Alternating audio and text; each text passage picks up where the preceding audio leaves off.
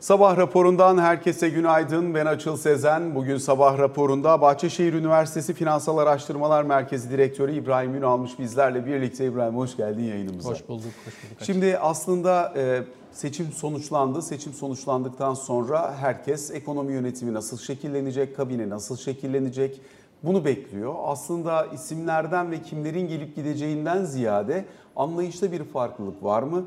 Piyasa kendisiyle aynı bakış açısına ya da perspektife sahip bir anlayışı bulabilecek mi? Biraz daha bunun arayışı içerisinde. Mevcut son bir buçuk yıl içerisinde uygulanan para politikasının yaratmış olduğu çeşitli e, anomaliler var. Bu anomaliler biraz normalleşecek mi? Bunlara doğru bakılıyor. Anomaliden kastımız nedir? Mesela işte dolara dolar %30'lar 40'lar civarında faizler vardı geçen haftaya kadar. Seçime kadar geçen süreçte. Bunun dışında birçok farklı kredi uygulaması var, dönüşüm uygulaması var vesaire. Bütün buralarda bir normalleşme söz konusu olacak mı? Ekonomi e, bildiğimiz normal piyasa işleyişine bir noktadan sonra dönecek mi? Bunu bulmaya çalışıyor piyasa ama sence bulabilir mi? Aslında e, bunu öğrenmemize en azından bununla ilgili bir ipucu elde etmemiz için hafta sonuna fazla bir vakit kalmadı. Herhalde ilk ipuçlarını hafta sonu alacağız. Yapılan atamalarla birlikte e, belki burada nasıl bir seçim yapılacak daha e, iyi fikrimiz olur. Ama genel olarak e, geldiğimiz noktada yapıya bakınca e, ben e, bu programı e, her sabah dinliyorum. E, radyodan dinleme fırsatım oluyor. E, genelde ortak konsensus, e, buradaki misafirlerin ortak konsensusu e, mevcut politikaların sürdürülebilir olmadığı yönündeydi ki ben de aynı şekilde düşünüyorum. Yani bu politikalar mevcut haliyle geldiğimiz noktada şimdi yeni ekonomi yönetimine kim gelirse gelsin önündeki listede mevcut durumda şimdi yüksek cari açık, yüksek enflasyon, yüksek bütçe açığı, değerlenmiş TL ve bununla birlikte bir makro ihtiyati tedbirler yumağıyla karşı karşıya. Bütün bunları da önümüzdeki dönemde belli bir sıraya koyarak haliyle e, çözmek durumunda. Çünkü e, ulaştığımız noktada ki verdiğimiz cari açığı artık önümüzdeki dönemde finanse etmek e, çok e, mümkün görünmüyor. Yani e, biz bu hızla cari açık vermeye devam edersek sonbahar aylarında bunu finanse etmekte zorlanmaya başlayacağız. Bunu net bir şekilde görüyoruz. O yüzden e, bu listenin başında çözülmesi gereken problemler listesinin başında bir numara ya neyi koyarsın diye sorsan e, bir numaraya iç talepteki bu canlılığın biraz frenlenmesi ve cari açığın e, kontrol edilmesini koyabilirim aslında.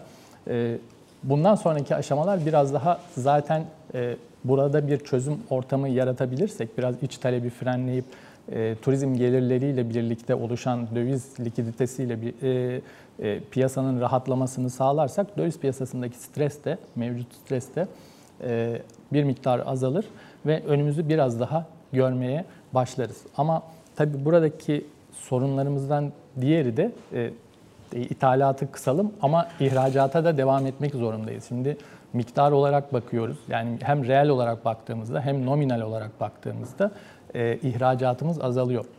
E, ve yine e, ihracatçı sektörlerden son zamanlarda çok fazla e, Serzeniş serzenişler duyuyoruz. E, özellikle tekstil sektörü gibi e, kar marjı düşük ve e, uluslararası rekabete çok açık sektörlerde gerçekten ihracat e, çok zorlaştı mevcut kur seviyesiyle. Dolayısıyla e, bizim ihracat tarafında da e, bir destek vermemiz lazım ki şirketlerimize, şirketler de ihracat yapıp bize döviz kazandırmaya devam etsinler. Buradaki özellikle reel düşüşü yani miktarsal düşüşün muhakkak önüne geçmemiz lazım ihracat tarafında. Çünkü kaybettiğimiz pazarları tekrar kazanmak çok zor. Covid sonrasında Çin'den tedarik zinciri içerisinden Çin'i çıkartıp Türkiye'yi içine alan bir gelişme görmüştük. Bu bizim için çok pozitifti, e, çok sevindiriciydi. E, ama buradaki kazanımların e, yavaş yavaş geri gittiğini gözlemliyoruz bazı sektörlerde. O yüzden bunun bunun da önüne geçmemiz lazım hızla ki sonbahara daha rahat girelim. Şimdi e, bu söylediklerinin üzerinden hızla birkaç tane sorun var. Birincisi dedin ki iç talebin yavaşlatılması. Burası çok kolay görünmüyor. O yüzden bunu biraz detaylıca konuşmakta fayda var. Zira işte bireysel kredilere bakıyorsun büyüme hızı %130, %140'lara gelmiş durumda. Ee, hani ticari tarafta çok makro ihtiyati tedbir olunca burada bankalar ister istemez ciddi bir genişleme yaptı. Hı hı. Seçim öncesindeki hafta buraya bazı sınırlamalar, kısıtlamalar geldi. Bunun dövize dönen kısmının en azından engellenebilmesi için. Dolayısıyla hani bunların geri gelme olasılığı üzerine konuşabiliriz. Bir. İkincisi özellikle ücretler genel seviyesi bu dönemde para politikasının yan etkilerini ortadan kaldırabilmek için ciddi şekilde yükseltildi. Asgari ücret, EYT, emekli maaş zamları vesaire. Dolayısıyla iç talep canlılığını daha da besleyen, yüksek enflasyon ortamında da bugün almak yarın almaya göre daha ucuz olduğu için ister istemez öne çekilen taleple de bezenmiş bir ortam var. Şimdi bunu kısmanın yolu nedir? Biraz tartışabiliriz. Zira 40'lara gelmesine rağmen mesela şu anda e, mevduat faizleri tasarruf bileşeni tam beklediğimiz gibi çalışmıyor hala yavaşlatıcı etki olarak. E, e çünkü e, beklenen enflasyona göre e, borçlanmak ve tüketimde tüketim yapmak hala karlı. E, buradaki temel problem o. Ben hep söylüyorum, öğrencilere de anlatıyorum. Türkiye'de tüketiciler çok rasyoneller. Fiyat fırsatlarını, piyasada oluşan fırsatları, arbitraj imkanlarını çok e, iyi anlıyorlar. Çok hızlı görebiliyorlar. Evet, hızlı görüyorlar ve bunu da değerlendiriyorlar. Yani e, o yüzden e, buradaki avantajı, e, tüketim lehine olan avantajı e, aleyhine çevirmemiz lazım.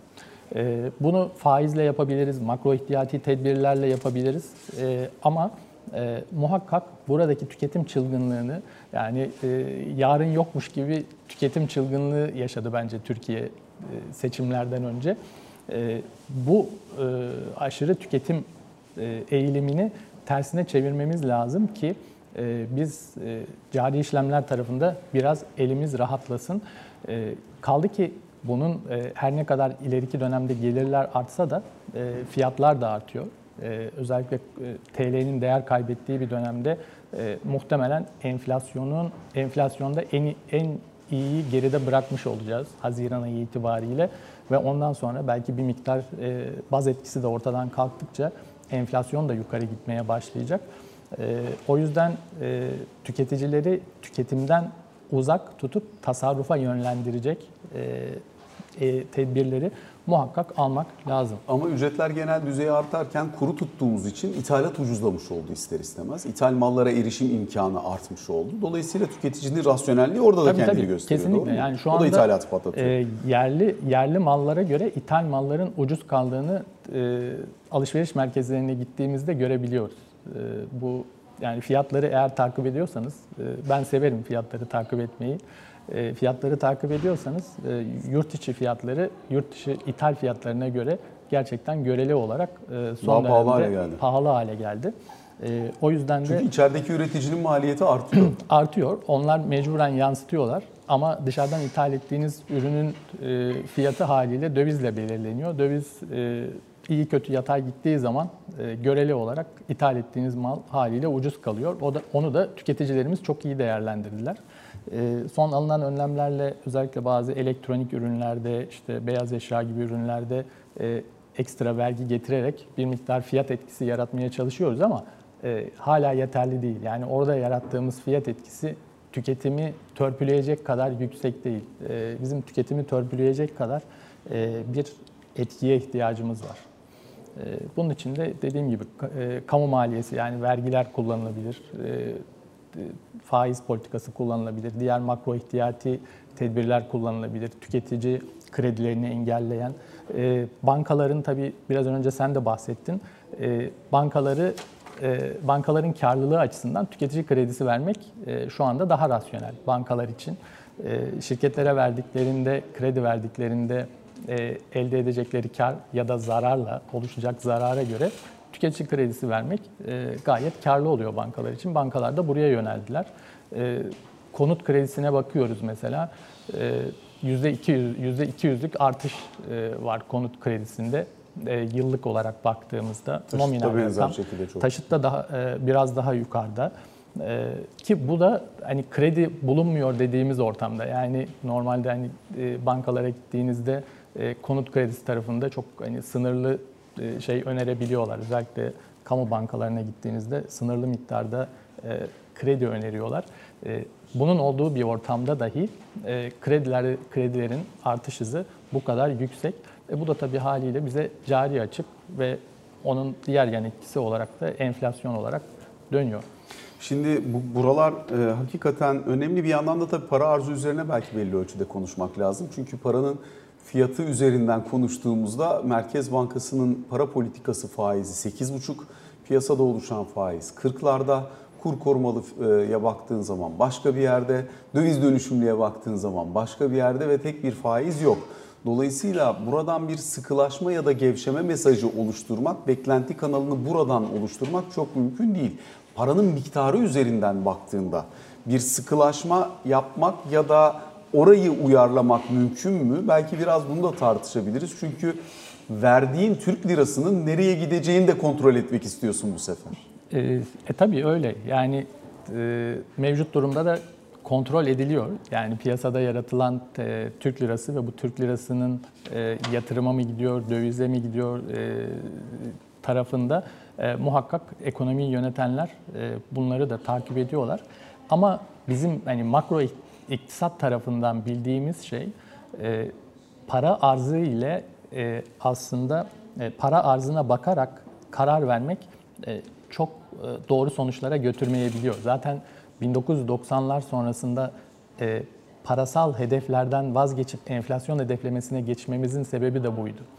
E, para arzı ve para talebi e, istikrarlı olmaktan çıkınca özellikle teknolojik gelişmeler sonrasında işte kredi kartı gibi e, e, yeni ürünler ortaya çıkıp e, para arzı ya da talebi e, istikrarlı olmaktan çıktıktan sonra merkez bankaları dediler ki ya biz bunu artık e, miktarı hedeflemekten vazgeçelim çünkü işe yaramıyor.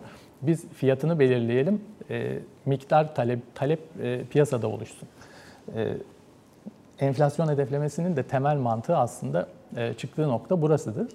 Ee, şimdi biz tekrar e, parasal hedeflemeye dönmeli miyiz? Bence parasal hedeflemeye e, dönmeyelim. Öbür kanal Muhakkak çalışmadığı için edelim. diyorum. Evet. Hani başka yapacak. Ee, şu anda çünkü yapılan şeylerden bir tanesi bu. Sonuçta yurt dışına verilen Türk lirasının miktarının kontrolü yaklaşık 5 senedir devam ediyor. Tabii. Şimdi yurt içinde de özellikle makro ihtiyati e, önlemler çerçevesinde o Türk lirasının gideceği yerler çok doğrudan belirleniyor.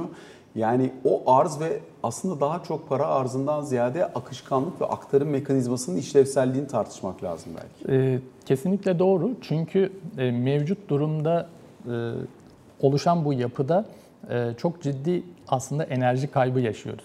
Yani hem şirketler tarafında hem bankalar tarafında e, iki tarafla da konuştuğumuzda e, bankalar diyorlar ki yani biz artık asli görevimizden ziyade e, regülasyon uyumuyla uğraşıyoruz. Aynen, regülasyonla uğraşıyoruz. İşte e, kur korumalı mevduat için e, ne kadar transfer oldu, işte oranda neredeyiz, e, bunun stresiyle yaşıyoruz. Halbuki bizim asli görevimiz aslında e, finansman sağlamak şirketlere. E, şirketler tarafıyla konuştuğumuzda da e, onlar da e, mevcut regülasyonlara ayak uydurmak, işte kredi bulmak, e, elindeki e, mevcut işte döviz ya da TL e, kaynağı nerede değerlendireceğini arayarak en iyi bulmaya çalışmakla e, uğraşıyor. Dolayısıyla bu bunlar hep verimlilik kaybına neden oluyor aslında. O yüzden bizim hani aktarım mekanizmasını basitleştirerek tekrar şu anda çok karmaşık hale geldi haliyle. Yani normal koşullarda Merkez Bankası politika faizini belirledikten sonra e, mevduat faizleri, kredi faizleri buna göre e, belli bir e, şeye otururdu, seviyeye otururdu. Ee, şimdi e, çok farklı kanallar var e, aktarım mekanizmasını etkileyen makro ihtiyati tedbirler var. E, böyle olunca tabii aktarım mekanizmasının etkinliği de azaldı. Etkinliğinin azaldığı bir ortamda işte konuştuğumuz bu verimsiz ortam ortaya çıkıyor.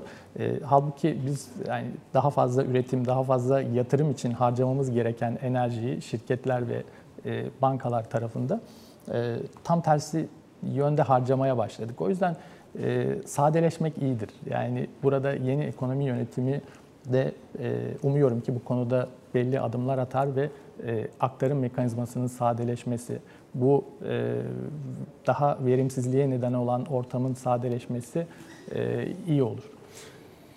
Bu anlayış değişikliğini bekliyor musun diye sorayım. Çünkü şu anda genel olarak devlet kontrolünün çok ağır olduğu bir e, yapı var. E, bu doğru olabilir, yanlış olabilir. Kimin nereden baktığıyla alakalı. Fakat hani e, hemen hemen her alanda, hemen hemen her sektörde devletin aslında sadece düzenleyici ve denetleyici değil aslında oyuncu olarak da işin içerisinde olmayı tercih ettiği bir ortam. Şimdi e, para politikası bundan azade tutulabilir mi? İsimlerden veya anlayışlardan, bakışlardan e, dışarıda tutarak soruyorum bunu. E, yani bu ekonomi yönetimi veya para politikasını genel anlayışın konseptinden ne kadar dışarıda düşünebiliriz? Ee, bu kadar mesela Merkez Bankası'nın elinde inanılmaz bir kontrol yetkinliği var. Bu e, yönetim değil bir başka yönetim geldiğinde o kontrol gücünü bırakmak ister mi? Ee, şöyle yani bu dediğin gibi aslında bir e, anlayış ve bu anlayış oturdu artık. E, Türkiye'de e, devlet regülatör olmaktan e, çıkıp artık oyun kurucu ol, olma e, tarafına geçti. E, bu tabii bir ekonomik yaklaşım yani bunu politika e, yapıcılar e, bunu benimsedikten sonra bunun e, artılarını ve eksilerini sonra da e, nasıl iyileştirilebilir bunu konuşmak lazım. Bu arada dünyada da var bu trend yok değil yani. Doğru. Hani devletin e, özellikle arka arkaya finansal krizler arkasından Covid-19 sonrasında bakış açısı biraz daha buraya evrildiğini görüyoruz. Burada dediğin gibi genel trend özellikle Covid-19 sonrasında aslında Donald Trump'ın Amerika'da yönetime gelmesiyle başlayan ve e, globalleşmeyi tersine çevirmesi ile başlayan bir süreç. E, artık ekonomiler daha fazla kendi içine kapanmaya başladılar. Yani e, Amerika bir dönem e, bütün üretimini Çin'de yapmaya kalktığı bir dönem var. Şimdi e, 2 trilyon dolarlık bir harcama bütçesiyle e, kendine çekmeye kendine çalışıyor, çekmeye çalışıyor şirketleri ki e, içeride üretsin. Çünkü artık yani tek kutuplu dünyadan iki kutuplu dünyaya geçme e, e, argümanı daha ağır basmaya başladı. E, böyle bir ortamda tabii e, globalleşmede en azından uluslararası ticaret anlamında globalleşmede e, belli yerlere e, belli e, e, şeylerimiz var, tedirginliklerimiz var. E, bu tedirginliklerle beraber bizim muhakkak e, içeride daha güçlü olmamız lazım. Yani içeride sanayi e, üretimine daha fazla ağırlık vermemiz lazım. Belli stratejik sektörlere daha çok yatırım yapmamız lazım. Bu da bazen serbest piyasa koşullarında mümkün olmuyor. Yani burada devletin yönlendirmesi e, daha etkin sonuç verebiliyor. Fakat burada tabii temel konu e, bu çok doğru. E, sonuçta dediğimiz gibi bütün dünyada devletlerin kontrolü, hakimiyeti, satın alınacak şirketlere müdahil oluyor. İçerideki detayları kendisi belli başlı yerlerde doğrudan yönetmeyi tercih edebiliyor. Çünkü hani daha içe kapalı ekonomiler dedik ya daha içine doğru kapanıyorsa ya da bölgesel olarak sadece kendi dostlarıyla belirli ilişkiler çerçevesinde götürüyorsa tırnak içinde hı hı. söylüyorum. İç kaynağının güçlü olması lazım ya.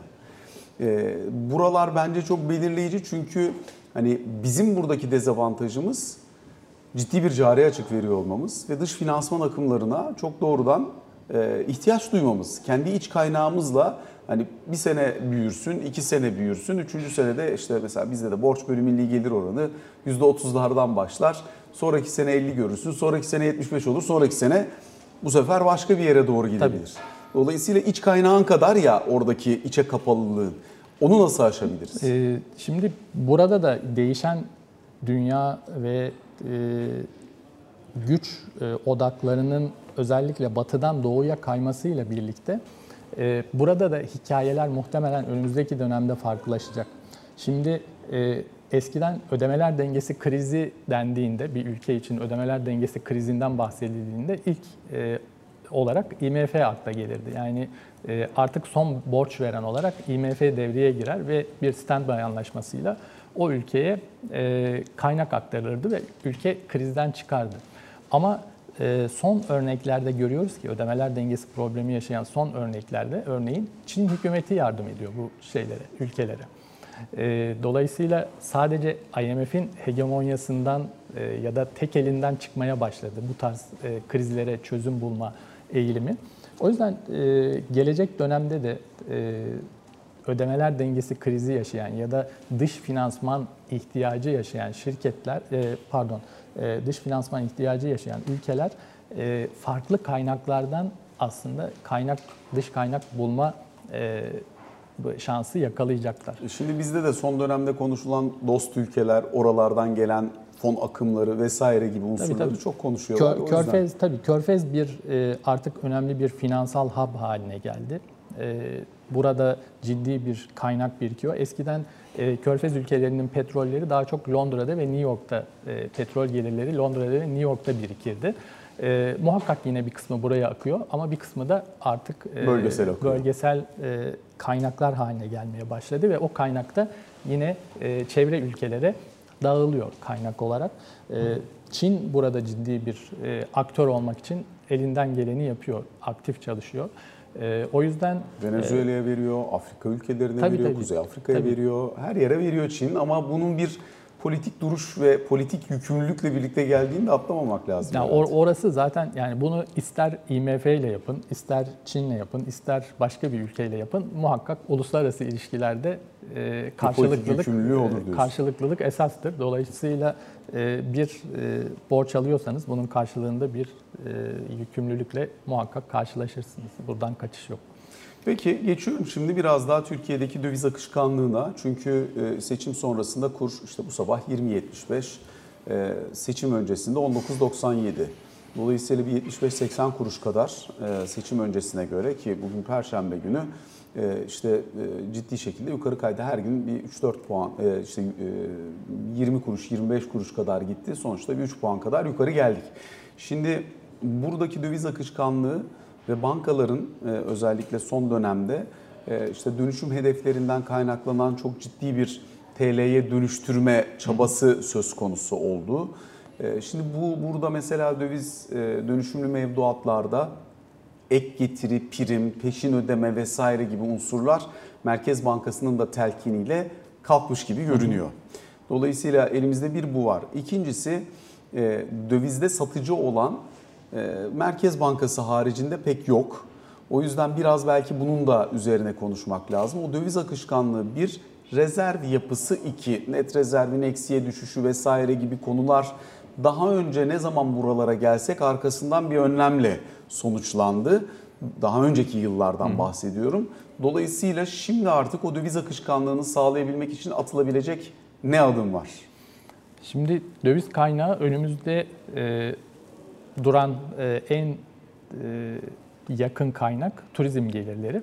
E, turizm gelirleri yaz aylarında biraz artmaya başlayınca bu likiditeyi artıracak. Onun dışında tabii aslında hem bireylerin hem şirketlerin döviz pozisyonuna baktığımızda hepsi artıdalar. Yani seçime aslında Türkiye'de hem şirketler hem bireyler pozisyon olarak uzun uzun pozisyonda girdiler. ve genel bir beklenti var. Ee, işte kurun e, gideceği nokta ile ilgili e, çeşitli e, görüşler öne sürülüyor. Ve ben inanıyorum ki kur belli bir seviyeye geldikten sonra, bu daha önceki zamanlarda da böyle oldu. Türk Türkiye'de tüketicinin çok rasyonel olduğundan ve fırsatları değerlendirdiğinden bahsettik. Aynı zamanda Türkiye'de vatandaş çok iyi bir döviz trader'ıdır. ben öğrencilerime de bunu anlatıyorum, grafiklerle de gösteriyorum. E, nasıl e, vatandaşın döviz hesaplarının değiştiğini e, belli dönemlerde. E, dövizi ucuz olduğunu düşündüğü dönemlerde biriktirip e, fiyatının makulleştiği dönemlerde e, dövizini satan e, bir Türkiye'de e, yatırımcı grubu var. Son bir senedir pek görmüyoruz satış tarafında ama. E çünkü doğru fiyata gitmiyor. doğru fiyatı görmek istiyor herkes. Herkesin aklında bir fiyat var. Sonuçta spekülatif amaçlı alıyorsanız belli bir malı ya da varlığı düşündüğünüz fiyata gelmeden satmıyorsunuz. Eğer o düşünülen fiyata gelirse eğer önümüzdeki dönemde zaten içeride de bir döviz satışı e, başlayacak. E, bu da gerçekleşirse döviz likiditesi açısından e, o da olumlu bir etki yaratacak önümüzdeki dönemde. E, ve yeni ekonomi e, takımı ve uygulanacak politikalar. Yani biz acaba portföy yatırımı çekebilecek miyiz? E, son bir yıl içerisinde yani ihmal edilebilir düzeyde bir portföy yatırımı geldi. Türkiye'nin tarihsel performansına bakınca ya da diğer nasıl gelişmekte nasıl olan gelecek ülkelerde. peki? Yani şu anda mesela bizim 2018'den bu yana uyguladığımız ama son dönemde iyice e, sıktığımız yurt dışına TL vermeme politikamız var. Şu anda yurt dışına TL versen büyük ihtimalle yabancı TL ş- shortlar. Shortlamak için kullanır o Türk lirasını. Dolayısıyla nasıl sağlayacaksın o fo- portföy Ee, bura- burada işte ilk adım e, TL'nin yavaş yavaş daha e, adil değer diyebiliriz mesela. O değere yaklaştığı zaman e, aslında shortlama eğilimi de e, piyasada azalacaktır. Yani shortlama eğilimi varsa piyasada e, demek ki TL aslında olması gerekenden pahalı. E, ya da beklenti ya da kanalı yeterince düşünülüyor. çalışmıyor. Böyle düşünülüyor. Piyasa oyuncuları böyle düşünüyor deriz. Ee, o yüzden e, hem cari açık açısından hem e, yatırım çekebilmek açısından portföy yatırımları tarafında e, TL'nin yavaş yavaş kademeli olarak e, değer kaybetmesi e, önümüzdeki dönemde e, birçok e, bu açıdan bakınca e, en azından bazı sorunları çözecek E, ve buradaki perspektif genel ekonomik ekonomi yönetiminin anlayışı orta uzun vadeli yatırım çekmek zaten. Yani biz çok kısa vadeli yatırımdan ziyade orta uzun vadeli yatırımları e, aslında Türkiye'ye getirmek istiyoruz ki bu gayet e, makul. E, Burada swap kanalı üzerinden olabilir. Mesela daha orta uzun vadeli kanalı bir miktar daha gevşetmek ve Türkiye'deki yatırım fırsatlarını değerlendirmesi için e, yurt dışındaki yatırımcıya tanıtmak, e, çeşitli roadshow'lar yapılabilir. E, bu, yol, bu yöntemlerle e, Türkiye portföy yatırımları önümüzdeki dönemde çekebilir diye düşünüyorum. Ama bunun için işte bir ekonomi yönetiminin e, oluşması ve e, yeni politika setini e, net bir şekilde ortaya koyması lazım. Bu bankaların dönüşüm konusunda bekledikleri esneklikler vardı Merkez Bankası'ndan. Geçen hafta da görüşüldü, bu hafta da görüşüldü. Ee, sonuçta dönüşüm hedefinin aşağı çekilmesi e, veya farklı opsiyonlarla menkul kıymet tutma yükümlülüklerinin biraz daha yumuşatılması gibi e, çeşitli arayışları var, talepleri var bankaların. Belli ölçüde olumlu da karşılandığını anlıyoruz. Çünkü seçim geride kaldı ve bu oyun değiştirici de bir şey e, sonuç itibariyle. Aldığı sonuç da şu anki iktidarın burada belirleyici olmuştur büyük olasılıkla. Herhalde orası da yani bu hafta için biz bir düzenleme olabilir diye duyuyorduk ama büyük olasılıkla önümüzdeki hafta yani kabineyi görüp ondan sonra yeni ekonomi yönetimini gördükten sonra gelecekse bir düzenleme gelecektir diye tahmin ediyoruz. Ne Ee, gayet makul çünkü e, şu anda yani bürokrasi, bürokrasi olarak düşünürsek e, yönetimin değişeceği bir ortamda e, bürokratların da çok e, hızlı karar almak e, yani ihtiyaç yokken bu kadar hızlı bir karara ihtiyaç yokken e, karar almak isteyeceklerini zannetmiyorum. Onlar da yeni yapıyı gördükten sonra muhtemelen karar almayı e, tercih edeceklerdir. Liralaşma stratejisi işte kur korumalı mevduat, döviz dönüşümlü mevduat, bayağı e, ciddi regülasyonlar vesaire ve sonuçta yükümlülükler, bankaların üzerindeki o dönüşüm hedefleri. Sonuçta bu strateji bizi belli bir yerden belli bir yere getirdi. Fakat sonuç itibariyle ne kadar liralaştık? Liralaşmadan anladığımız şey vatandaşın TL tutma e, alışkanlığının yükselmesi mi? Yoksa vatandaşın dövizini belirli bir süre kullanım için Merkez Bankası'nın rezerv yapısına sunması mı? E, Şimdi bunu dönüştürme şansı var mı acaba? Ee, aslında yani liralaşma deyince e, ben ya da dolarizasyon deyince anladığımızın tam tersi olması lazım. Yani dolarizasyon e, neyde görüyoruz? E, işte vatandaş mevduatını e, döviz cinsinden tutmaya başladığı zaman, vatandaş e, işte aracını satarken e, kafasında bir döviz fiyatı oluşturduğu zaman, konut fiyatı e, örneğin konut e, alım satımları tabii ki TL ile yapılıyor ama e, kafalarda oluşan fiyat eğer dolar cinsindense e, bu aslında dolarizasyona yine tekabül ediyor tanımı itibariyle. O yüzden e, mevduatların %70'inin TL'ye dönmüş olması aslında bize tam olarak bir TL'leştik e, dedirtecek bir gelişme değil. Çünkü dışarıda baktığınızda insanlar hala e, dövizle düşünmeye devam ediyorlar. Yani asıl olay orada e, dövizle düşünmeyi bıraktıracak, vatandaşı TL varlıklara yönlendirecek bir ortamın olması. E, buradaki Bir yüksek en- enflasyon TL'nin değeri konusundaki kerterizi şaşırttığı, saptırdığı için yani kutup yıldızını kaybediyorsun yüksek Tabii. enflasyon olduğunda. O yüzden zaten daha stabil bir para birimini konuşmaya başlıyorsun ya da düşünmeye Burada başlıyorsun. TL'leşmeye en yakın olduğumuz dönem muhtemelen 2012-2013 yıllarıydı. %27-28'lere kadar gelmişti orada gelmişti. tasarruflardaki. Ki o bile aslında hani çok az değil. Ama burada işte dövizle tasarrufun artık Türkiye'de kültürel bir e, Olgu haline geldiğini olgu haline kabullenmek geldiğini de kabullenmek lazım. Sadece döviz değil, altın da bunun içerisinde. Yani bu hem kültürümüzün içerisinde var, hem e, dini hassasiyetleri olan vatandaşlarımızın tasarruf tercihleri arasında var bunlar. O yüzden biz burada belli bir kriteri aşamayabiliriz. O yüzden e, belli limitleri belki zorlamamakta fayda var. Çünkü o limitleri zorladığımızda da sisteme e, olmayacak bir gömleği giydirmeye çalışıyoruz. E, o da istemediğimiz sonuçlara neden oluyor. İşte yan etkilere neden oluyor. E, biraz bunu da düşünmek lazım. Yani Türkiye'de döviz ve altın geleneksel bir tasarruf aracı haline geldi. Orada belli limitler olmalı yani. Bizim göz yumabileceğimiz belli limitler olmalı.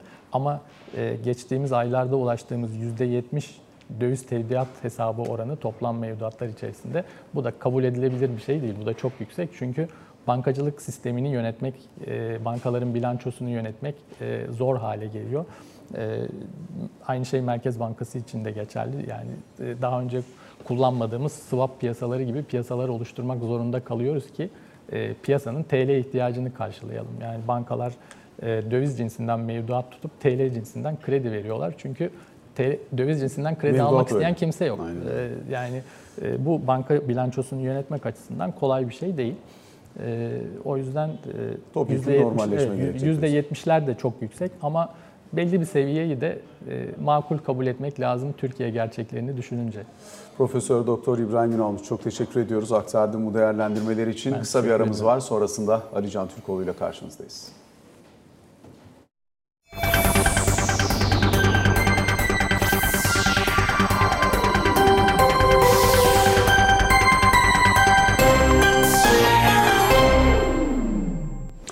Sabah raporunun ikinci bölümünde Ali Can Türkoğlu ile birlikteyiz. Ali Can günaydın. Günaydın. Seçim bitti, kabine bekliyoruz. Dünkü kabine toplantısı, bundan sonra kabinedeki atamalar ana gündem.